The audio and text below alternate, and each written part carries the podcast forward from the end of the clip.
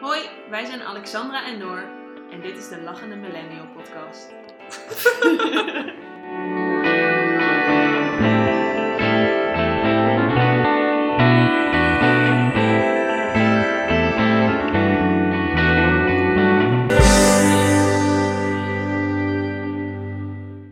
Waar gaan we het over hebben? Volgens mij gaan we het hebben over. Het kan ook later. Dan doen we dat later. Goeie joke. Nice. Oké, we beginnen avond alweer steady. maar we gaan het dus hebben over of het ook later kan. Dingen.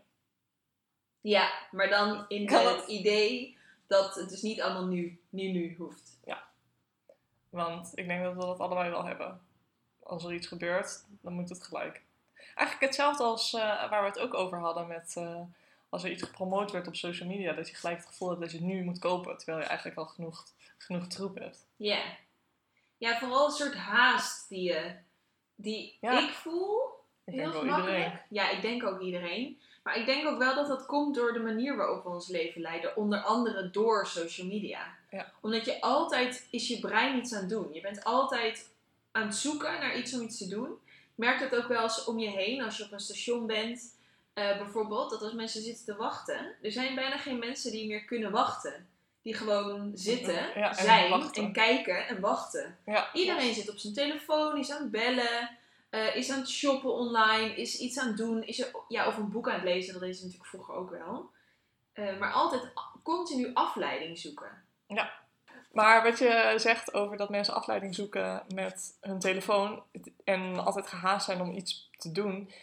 Ik vind eigenlijk ook wel dat, dat winkels daar ook best wel aan bijdragen. Als we het nu gewoon hebben ook over dingen kopen en zo. Waar mensen volgens mij ook best wel veel, in ieder geval ik altijd wel een beetje zo'n rush door voel. Ik denk, dat lokken ze heel erg uit. Maar door sales denk je ook, oh mijn god, het is nu 70% goedkoper en ik heb het nu nodig en straks is het weg en dan kan ik het niet meer kopen. En dat is heel moeilijk. En net, oh, ook, nou, niet eens alleen met, met spullen en met kleding, en met, maar ook met eten. Ja. Als er bepaald eten is en het is lekker, of je bent... Ik had vroeger heel erg, als ik dan in een stedentripje ging maken, dan boeide me de stad niet zoveel, maar wel al het lekker e- eten wat er was. En dan had ik het gevoel dat ik alles moest proberen. Terwijl, zeg maar, het gaat niet weg, lekker eten. Je kan altijd nog lekker eten. Je hoeft je nu niet helemaal stampers vol te vreten, omdat je nu toevallig een keertje in Italië bent en je daar alleen maar goede lasagne kan eten. Ja, good point. Ja, dus... eh, Maar Nee, waarom doen we dit? Waar komt het vandaan? Nou, ik denk dat we in de huidige generatie, zeker ook weer door je telefoon, best wel ver afkomen van eh, hoe, hoe je voelt, hoe je lijf voelt, ehm, hoe je je mentaal voelt. Ehm, maar dus bijvoorbeeld met dat eten over de verzadiging, omdat we er niet bewust mee bezig zijn, voel je eigenlijk niet dat je verzadigd bent. Dus je mist het connectie met tussen je hoofd, je ogen en je buik en je lijf, je qua vulling. Maar hadden, denk je dat mensen vroeger significant minder eten hadden en daarom zich niet steeds vol konden stoppen? Of denk je dat mensen vroeger beter aanvoelden of ze vol zaten? Of was het eten gewoon minder lekker? Want Ik anders dan ja, gingen mensen zich toen toch ook al overeten? goeie vraag. Ik denk ten eerste dat er het eten toen ehm, eh, wel anders was. Minder, het hangt er vanaf over hoe lang geleden we het hebben trouwens. Maar Ja, ik dacht eerder aan 60 jaar. Oké, top. Nou, ik ook. Dat we dan, ehm, dan was er in ieder geval niet zoveel voedsel waar je eigenlijk geen eh, voedingsmiddel uithaalt. Want je kan bij de McDonald's eten, maar je kan ook rijst met saus en groente eten. En je zult aan het einde even vol zitten, maar in de rijst met groente en saus zit meer voedingsstof. En ik Ja. denk dat, dat, dat er vroeger wel simpeler gegeten werd. En dat dat ervoor zorgt dat je eigenlijk al gezonder eet. En dus ook, ehm, ja... Omdat nu eigenlijk alles zo hyperprocessed is. Of in ieder geval heel erg bewerkt. Ja, en heel Dat- zoet ook. En heel zout. Gewoon En alles. heel zout. dat we daardoor het zo lekker vinden dat we ons overeten. En vroeger vonden we het ook wel lekker, maar wel zat er, zat er meer voedingsstoffen in, waardoor het meer ruimte in je buik nam en je ook echt voller zat. Ik heb het trouwens ook een keer gelezen, dat het tegenwoordig niet alleen het probleem is dat we ehm, te veel calorieën eten, maar we eten ook te veel vetten, waardoor onze maag niet groot genoeg uitzet en we geen verzadigd gevoel hebben. Dus het is niet alleen onze hersenen die het uitschakelen, maar ook omdat onze maag gewoon oprecht niet vol genoeg zit Ja. om vol signaal af te geven van je moet stoppen met eten. Dat geloof ik wel hoor, dat het feedbackmechanisme daardoor ook minder goed werkt. Ik denk, ja, ik denk eigenlijk dat er meerdere dingen meespelen. Ik kan me zo voorstellen dat er vroeger ehm, wel vaker aan tafel gegeten wordt. Er wordt nog wel vaak aan tafel gegeten tegenwoordig, maar ook heel veel achter de tv. En dan ben Ja. je dus niet bewust bezig met ik ben nu aan het eten, wanneer zit ik vol.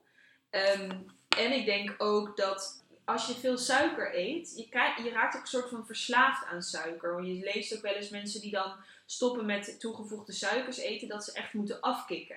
En ik geloof dat helemaal, want als je lijf elke keer een rush krijgt van iets lekkers, je, je conditioneert jezelf natuurlijk ook op dat lekkers. En als je dan dat altijd eet, ja, dan, ja.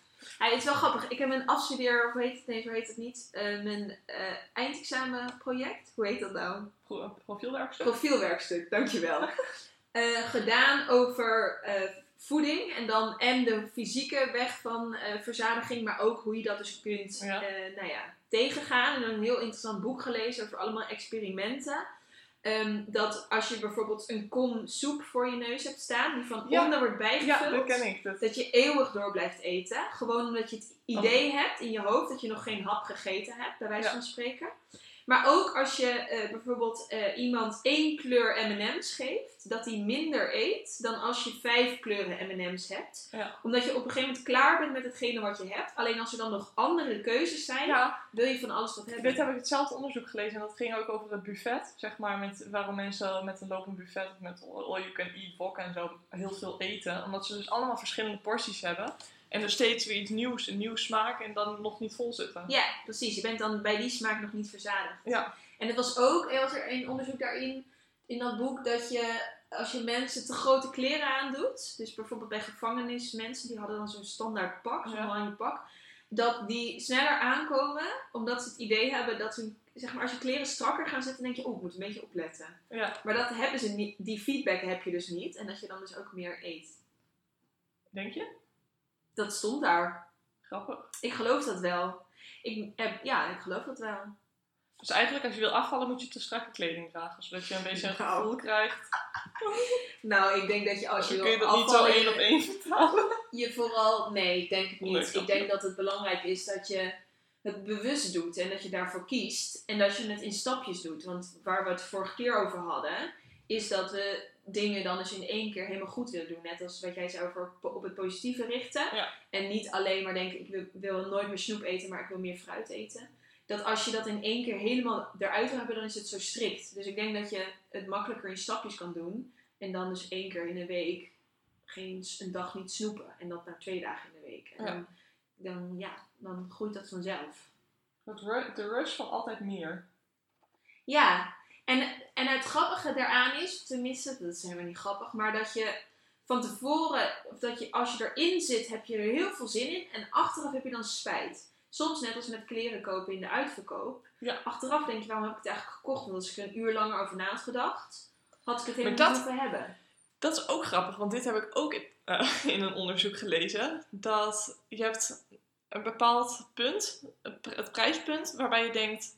Dat duurt echt maar een seconde van eh, dit vind ik duur of dit vind ik goedkoop. En als het dus goedkoper is dan de prijs die jij in gedachten had, dan koop je het. En daar is echt onderzoek naar gedaan. Dat mensen zeg maar plaatjes zagen van producten en daarnaast een prijs. En dan werd gekeken zeg maar, wat de, welke reactie daar was. En zo werden prijzen zo, zo gemaakt dat mensen het meest kochten. interessant. Ja, dus echt. Maar het is eigenlijk best wel, best wel fucked up dat mensen hun brein hiervoor lenen. Om vervolgens andere mensen De te ja. en bedankt. Ja, dat is wel zo, maar ik vind het sowieso wel bizar in hoeverre we dus eigenlijk altijd getricked worden in ons brein. Ja. Met alles wat je doet.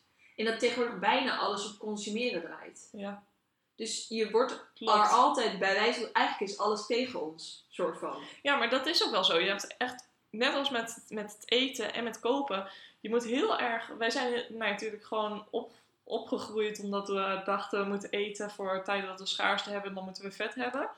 En misschien ook met kleding, van we moeten nu veel kleding kopen, want je weet maar nooit.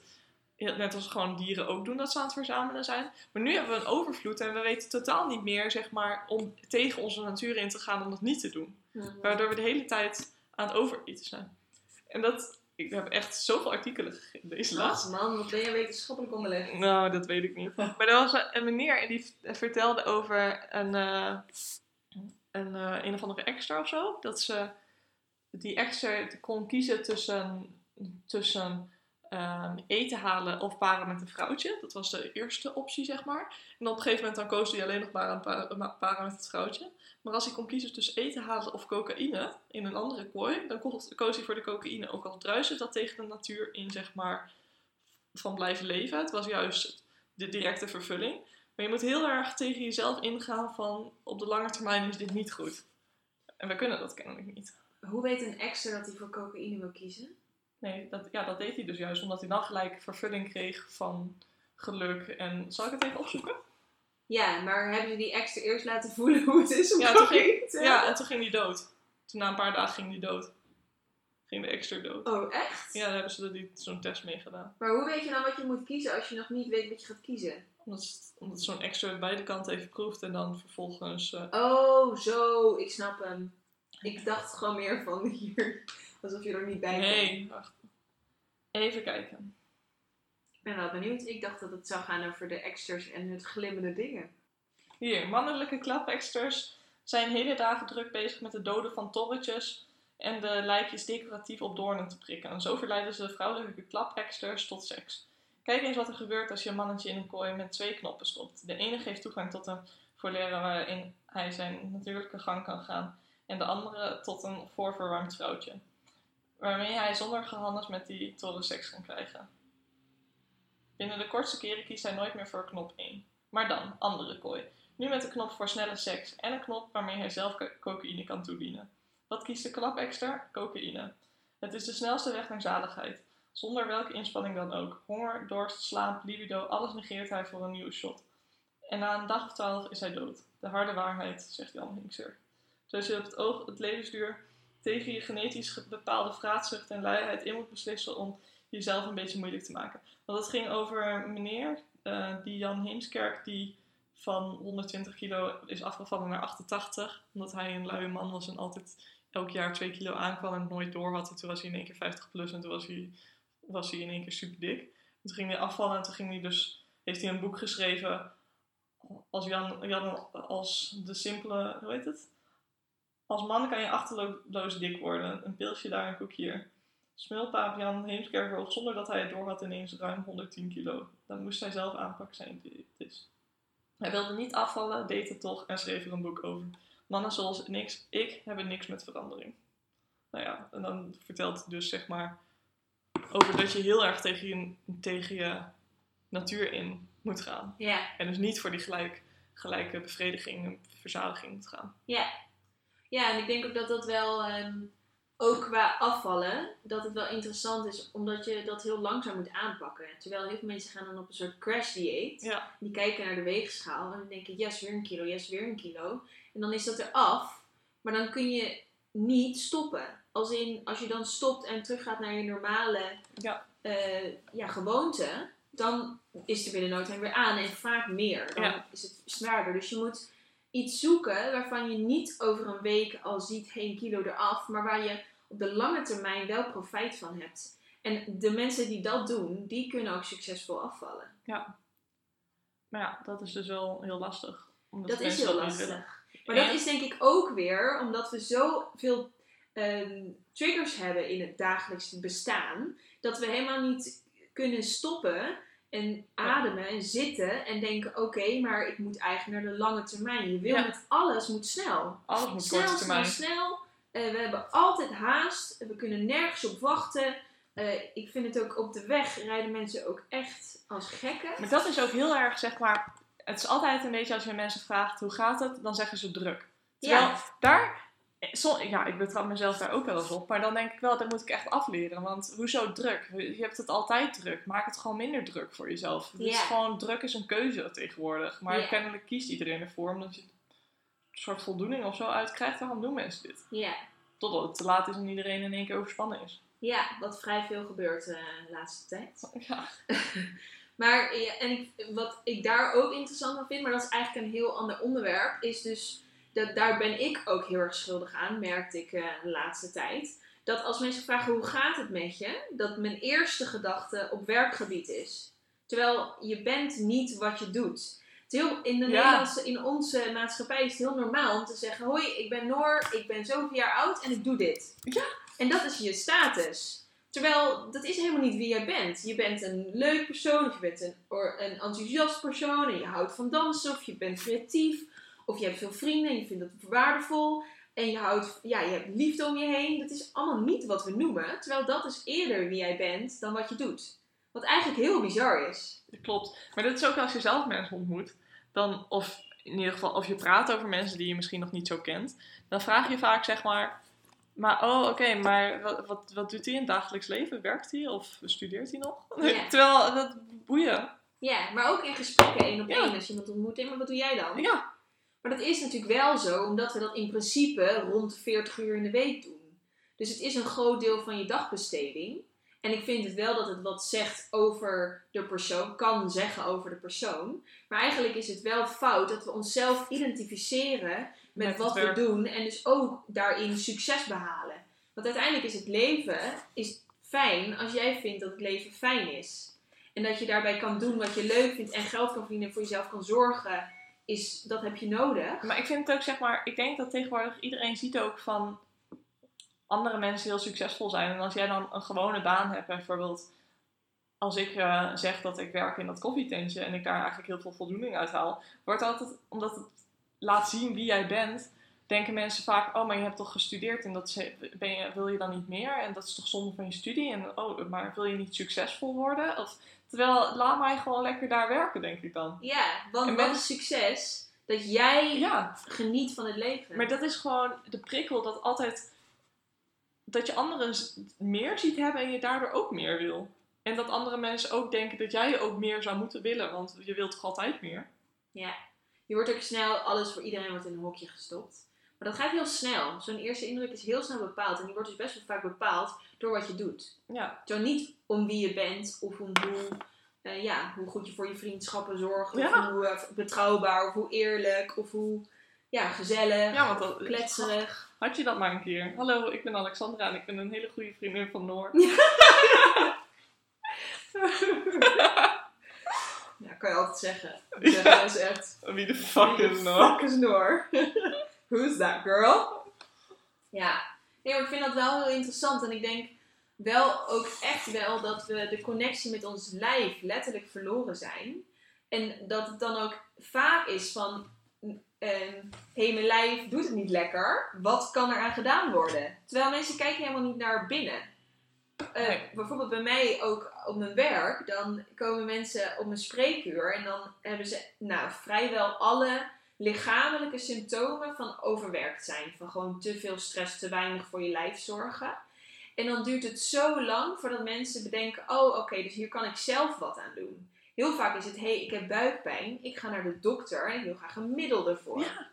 Maar dat kan ook moeten zijn hoor. Er zijn heel veel soorten van buikpijn die je gewoon moet behandelen lichamelijk. Ja. Er zijn ook soorten van buikpijn die je hebt omdat je een dag niet lekker in je vel zit. Of omdat je eh, heel veel stress hebt. Of omdat je eh, slecht hebt gegeten. Dus er zijn best wel veel factoren die je zelf kan beïnvloeden. Die we helemaal kwijt zijn.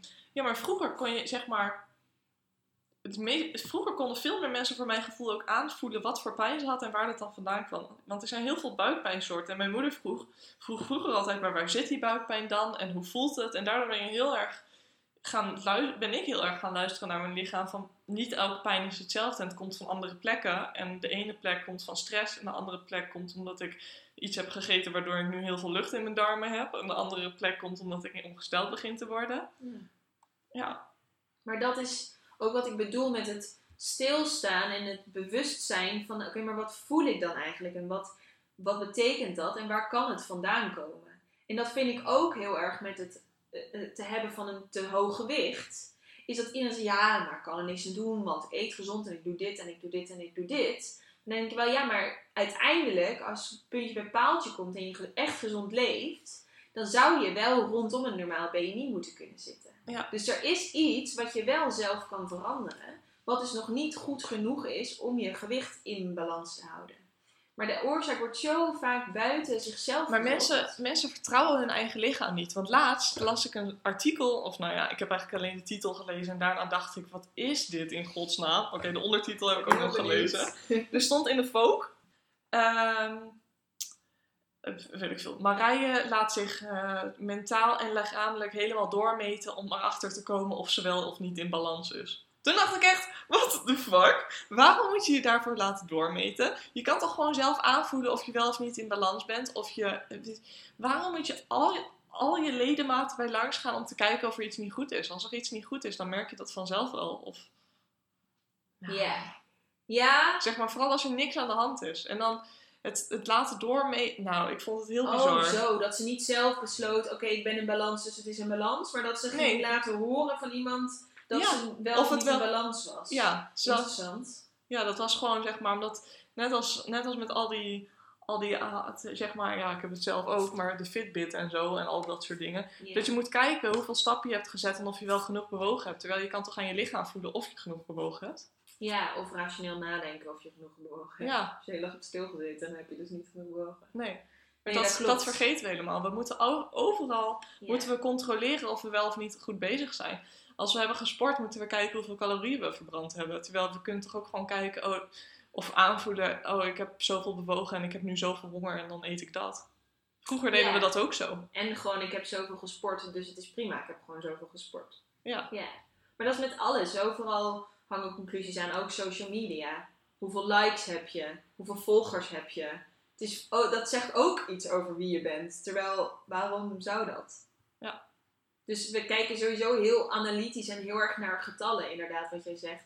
En veel minder naar wie je als persoon bent. Want dat is soms ook wel, qua nog even over het gewicht, we hebben het hele dag dat als je, ik geloof ook dat iedereen een heel ander eh, systeem heeft, maag-darmsysteem sowieso, andere eh, ehm, Bacteriën. bacteriën, anders, ja, gewoon heel anders opgebouwd. En daarom heb je ook het, met gevoelige buikproblemen en prikkelbare darmsyndroom, dat is zo moeilijk, omdat iedereen op andere dingen iets anders reageert. Ja. Maar dat is denk ik ook met afvallen. Je kan niet iedereen op hetzelfde regime zetten en dezelfde resultaten verwachten. Ik denk niet dat elk eh, dieet voor elke persoon werkt. Nee. Ieders metabolisme is anders. Je hebt van die mensen die kunnen alles eten en die komen nooit een gram aan. En je hebt mensen die kunnen alleen maar naar kijken en die komen bij wijze van spreken al aan. Wat natuurlijk ook niet zo werkt, maar bij wijze van spreken. En dan moet je eigenlijk veel meer toe naar een individueel programma om Ja. het voor elkaar te krijgen dat iemand echt dat gewicht kan verliezen. Ja, ik vind zelf altijd lastig als mensen tegen mij zeggen: Ach, jij kan zoveel eten en je komt helemaal niet aan. Dan denk ik: Maar je weet helemaal niet hoeveel ik beweeg. Je weet, je weet helemaal niet wat ik doe. Nee, Zeg maar, ja, ik kan veel eten, maar ik, ik loop ook elke dag en ik werk in de horeca en ik ga s'avonds nog een keertje naar, naar de sportschool. Zeg maar, omdat ik dat leuk vind. Niet omdat ik vind dat ik zoveel moet verbranden, maar ja, ik kan veel eten, maar ik beweeg ook niet veel. ja. En ik denk ook dat het veel kunnen eten niks zegt over hoe jij in je vel zit. Ja. Want je kan alsnog heel vol zitten en je dan helemaal niet lekker voelen. dat is toch niet anders dan bij iemand anders? Ja, Interesting. ja, interesting. Ik denk dat, ehm, dat als je het dan dus hebt over waarom moet alles nu, dat je dan ehm, dat we er zo al vrij snel achter komen dat bij ons, wat wij nu besproken hebben, alles terug te leiden is naar en dat de connectie met ons lijf, met voelen, met de terugkoppeling, eh, zonder analytisch na te denken, zonder naar cijfers te kijken, eigenlijk helemaal niet meer klopt. En dat we dus de hele tijd door van alles en nog wat getriggerd worden. Ja. En ik denk echt als, als dat er beide een beetje uitgaat, ehm, dat het dan ook sneller tot rust komt. En ik denk dat het grappig is, want ik denk dat dat best wel de onderwerpen zijn die wij heel graag willen bespreken.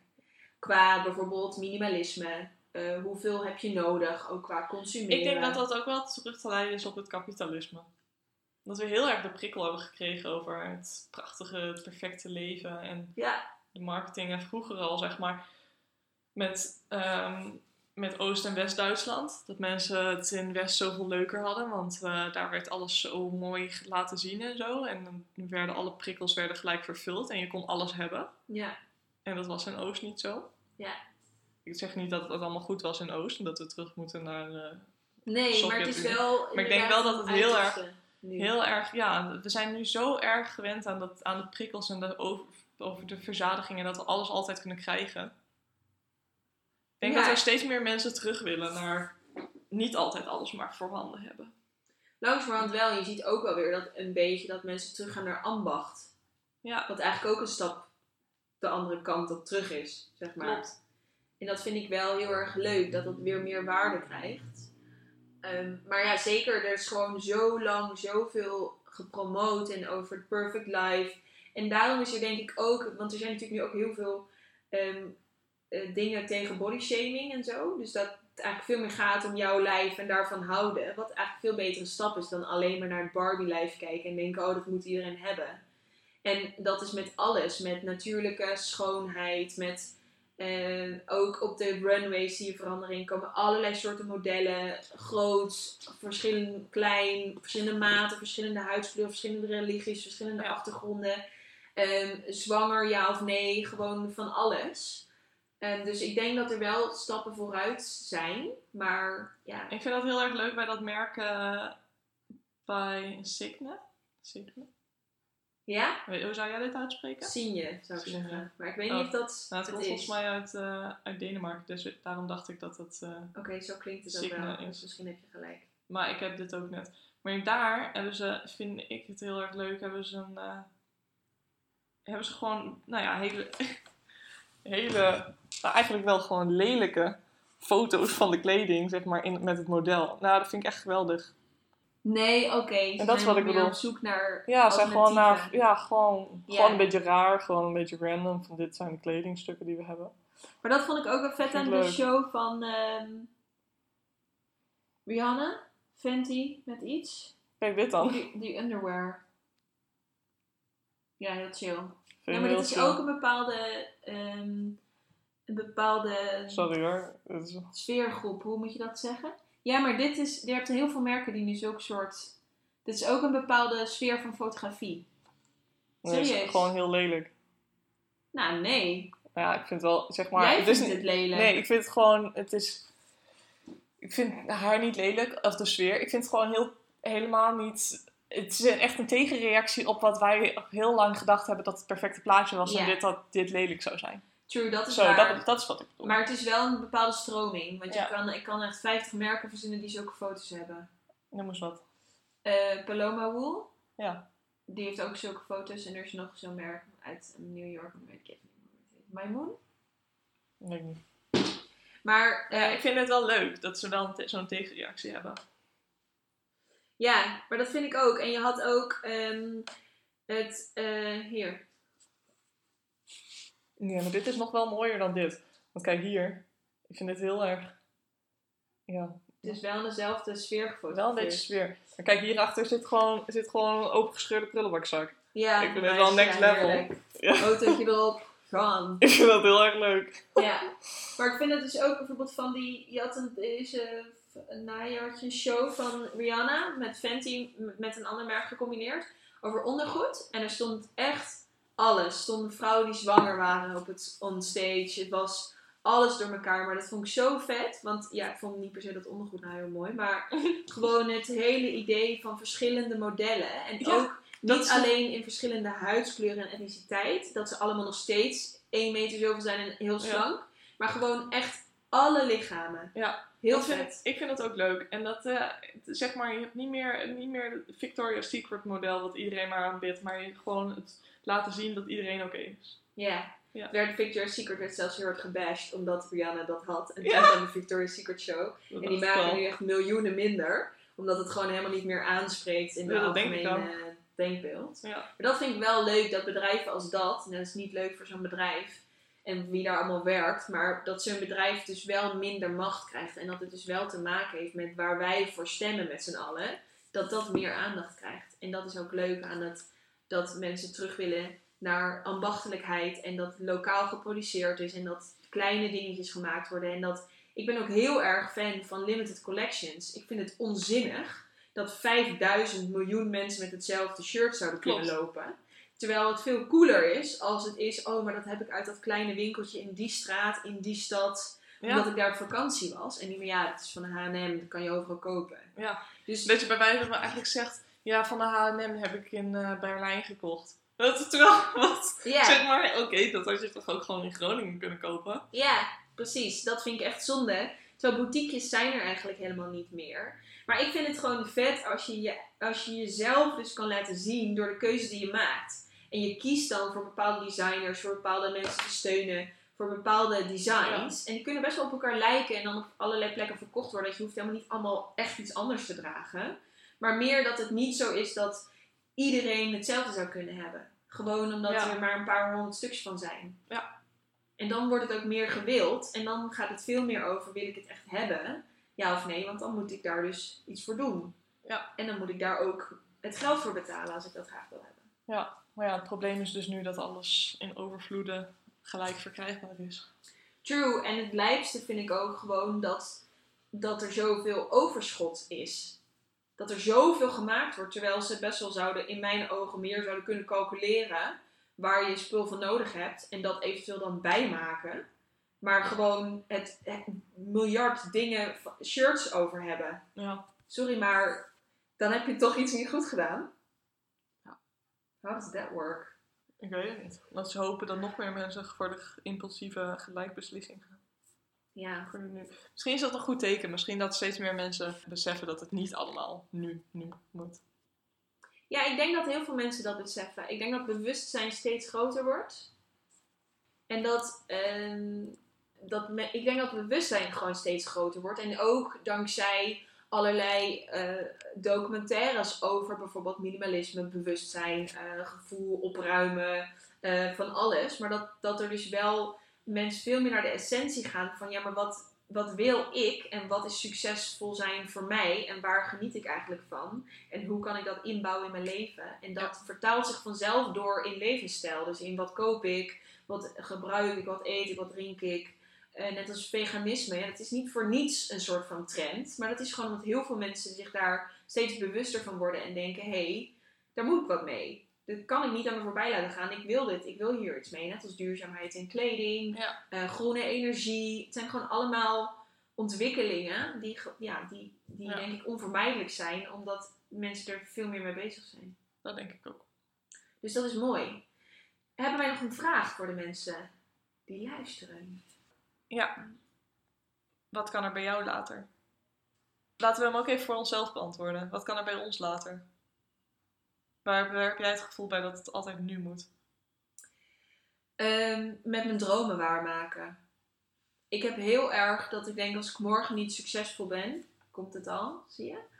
Ehm, dan, eh, dan, dan ah, denk ik dan, oh my god, ik moet. Maar dat is dus wel grappig, want ik heb eigenlijk sinds een week, paar weken, dat ik me daar minder druk om maak. En dat is een heerlijk gevoel. En ik probeer dus ook vast te houden aan het, alles komt op het juiste moment. Dus als het nu niet komt, dan is het nu niet het moment.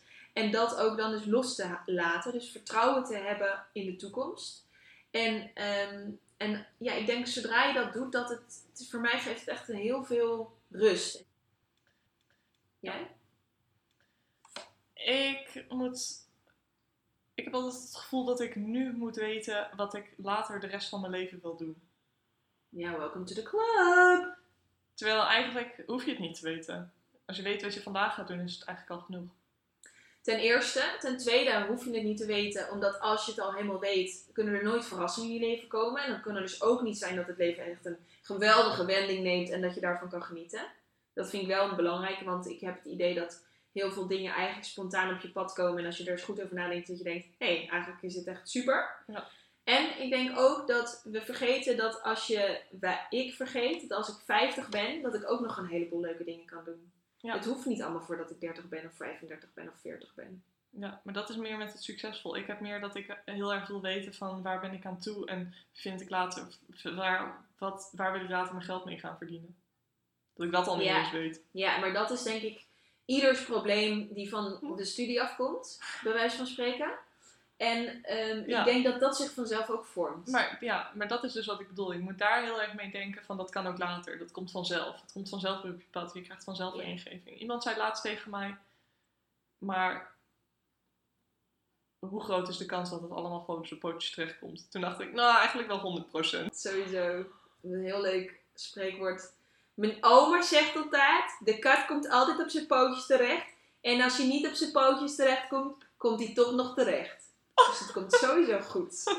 Maar ik denk dat wel dat dat echt een ding is waar iedereen heeft die klaar is met studeren. Of in ieder geval is van oké, nu moet ik een volgende stap nemen. En ehm, dat in die sollicitatieperiode en dus die periode om na te denken, dat heel veel mensen niet kunnen genieten van de vrije tijd die ze eigenlijk hebben. En dat achteraf je dan terugkijkt en denkt, hoezo heb ik niet vaker een dag, ben ik niet vaker een dag naar het strand gegaan? Of heb ik niet gerelaxed in de momenten dat ik rust kon nemen?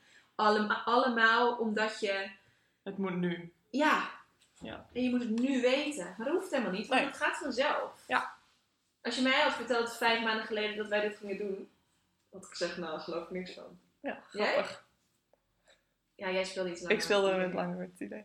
Maar dan nog, voordat je het Maar als ik, met had- als ik met een jaar geleden iemand tegen mij had gezegd eh, dat ik zou eh, nooit meer fast fashion zou kopen, dan eh, had ik het ook niet geweten. Ja, grappig. Ja. Things change, time changes. Ja. Times Nou. change is het. Dus daar sluiten we mee af. Helemaal goed. De vraag. Wat gaan er bij jou later? Ja. Doei. Doei doei.